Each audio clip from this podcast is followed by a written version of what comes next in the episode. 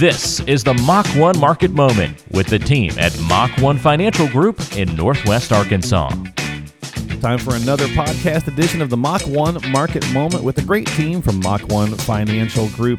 Joining me is Mike Frost as we talk about investing, finance, and retirement. And today's topic is going to be traditional versus Roth. So, Mike, welcome in. How are you? Fantastic, Mark. Hope you're doing well. Doing very well. Thank you for asking. Uh, still working from home, still being safe, and all those good things that we're still doing. But uh, we're going to rock and roll today because I think this is this is something. There's been a lot of changes, uh, even just for 2020, obviously through the crisis that has been implemented by the government. Uh, but just in general, there's always a lot of questions about you know which IRA, which way should you go, how is it most beneficial.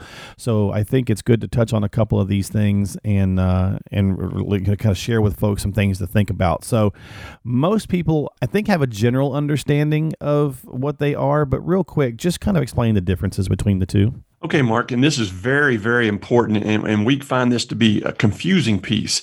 Uh, people are thinking a Roth and a traditional IRA are an investment. They are not investments. They are tax treatments.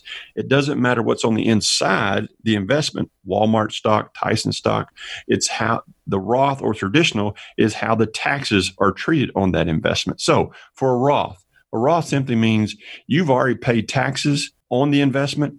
Once you invest it with after tax money, you will never ever pay tax on it again. That is wonderful because that you know exactly what you're going to pay today's rate you may not know what the rate will be 10, 20, 30 years from now when you're retirement. So we highly recommend Roths in almost every situation, and we'll talk more about that in a minute.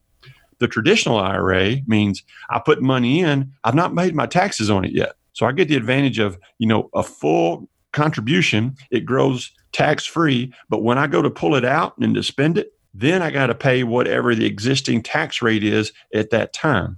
And that's the big question mark that we're finding today with all the stimulus packages, with the national debt.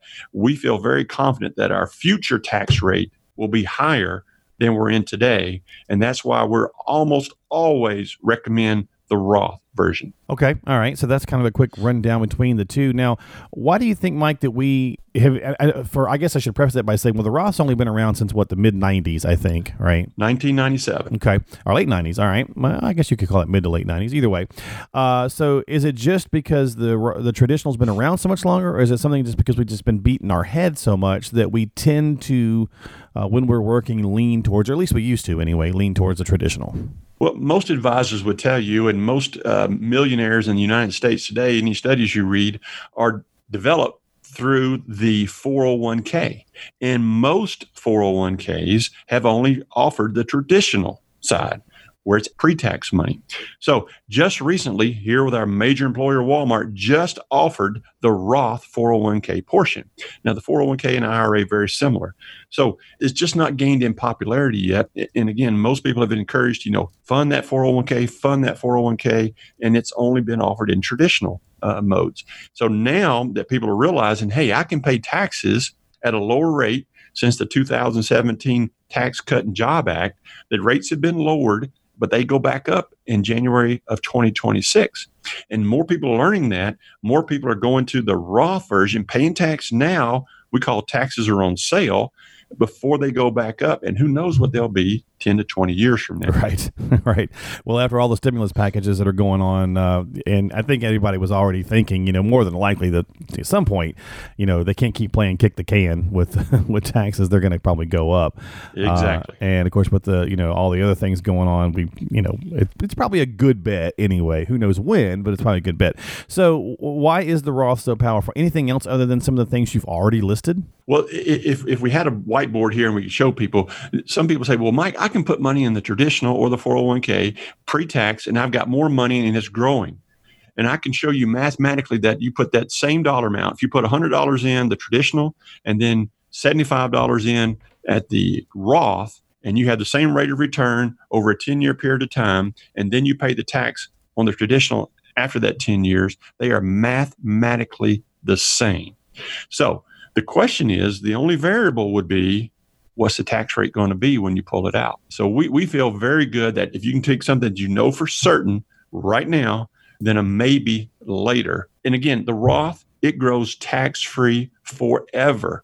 Even if you leave it to an heir, they'd never pay tax on it. It is wonderful. We can't stress that enough. More people need to look at it. Well, I'm going to take this last one, Mike, and kind of put them both together here and just kind of ask you in general. So, is there a rule of thumb that works across the board, or is it truly a case by case basis where, like, you could say, okay, you know, if you're such and such, Roth is probably not a good idea, or if you're such and such, a Roth is a must? You know, is there any kind of hard, you know, kind of uh, criteria there, or is it truly case by case?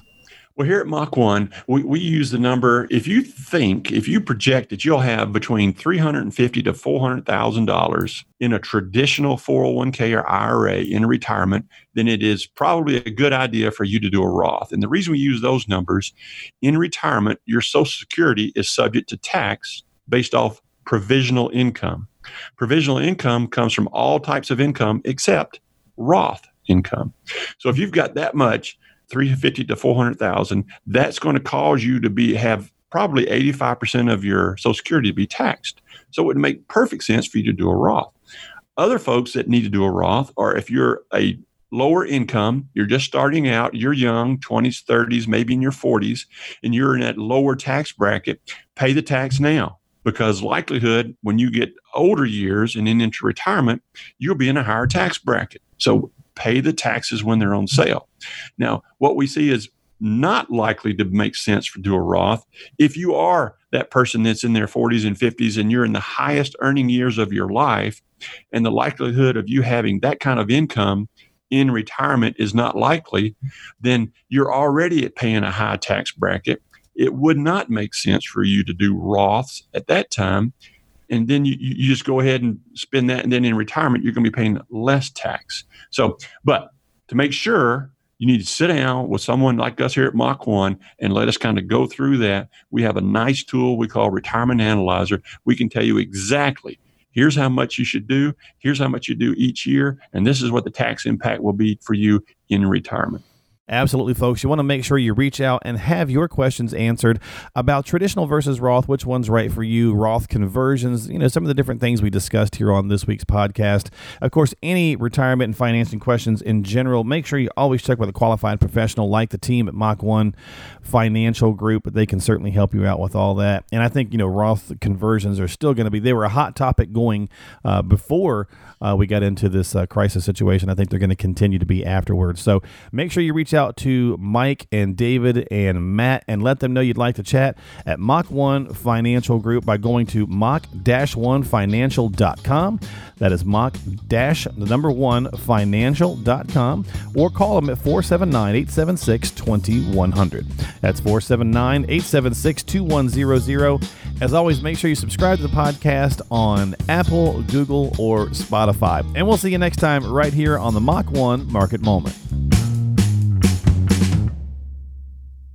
Mach 1 Financial Group Incorporated, Mach 1, is an SEC registered investment advisor located in Bentonville, Arkansas. Mach 1 may only transact business in those states in which it maintains a notice filing or qualifies for an exemption or exclusion from registration requirements. SEC registration does not constitute an endorsement of the firm by the Commission, nor does it indicate that the advisor has attained a particular level of skill or ability. All investment strategies have the potential for profit or loss. For full disclosures, please visit mach-1financial.com slash disclosures.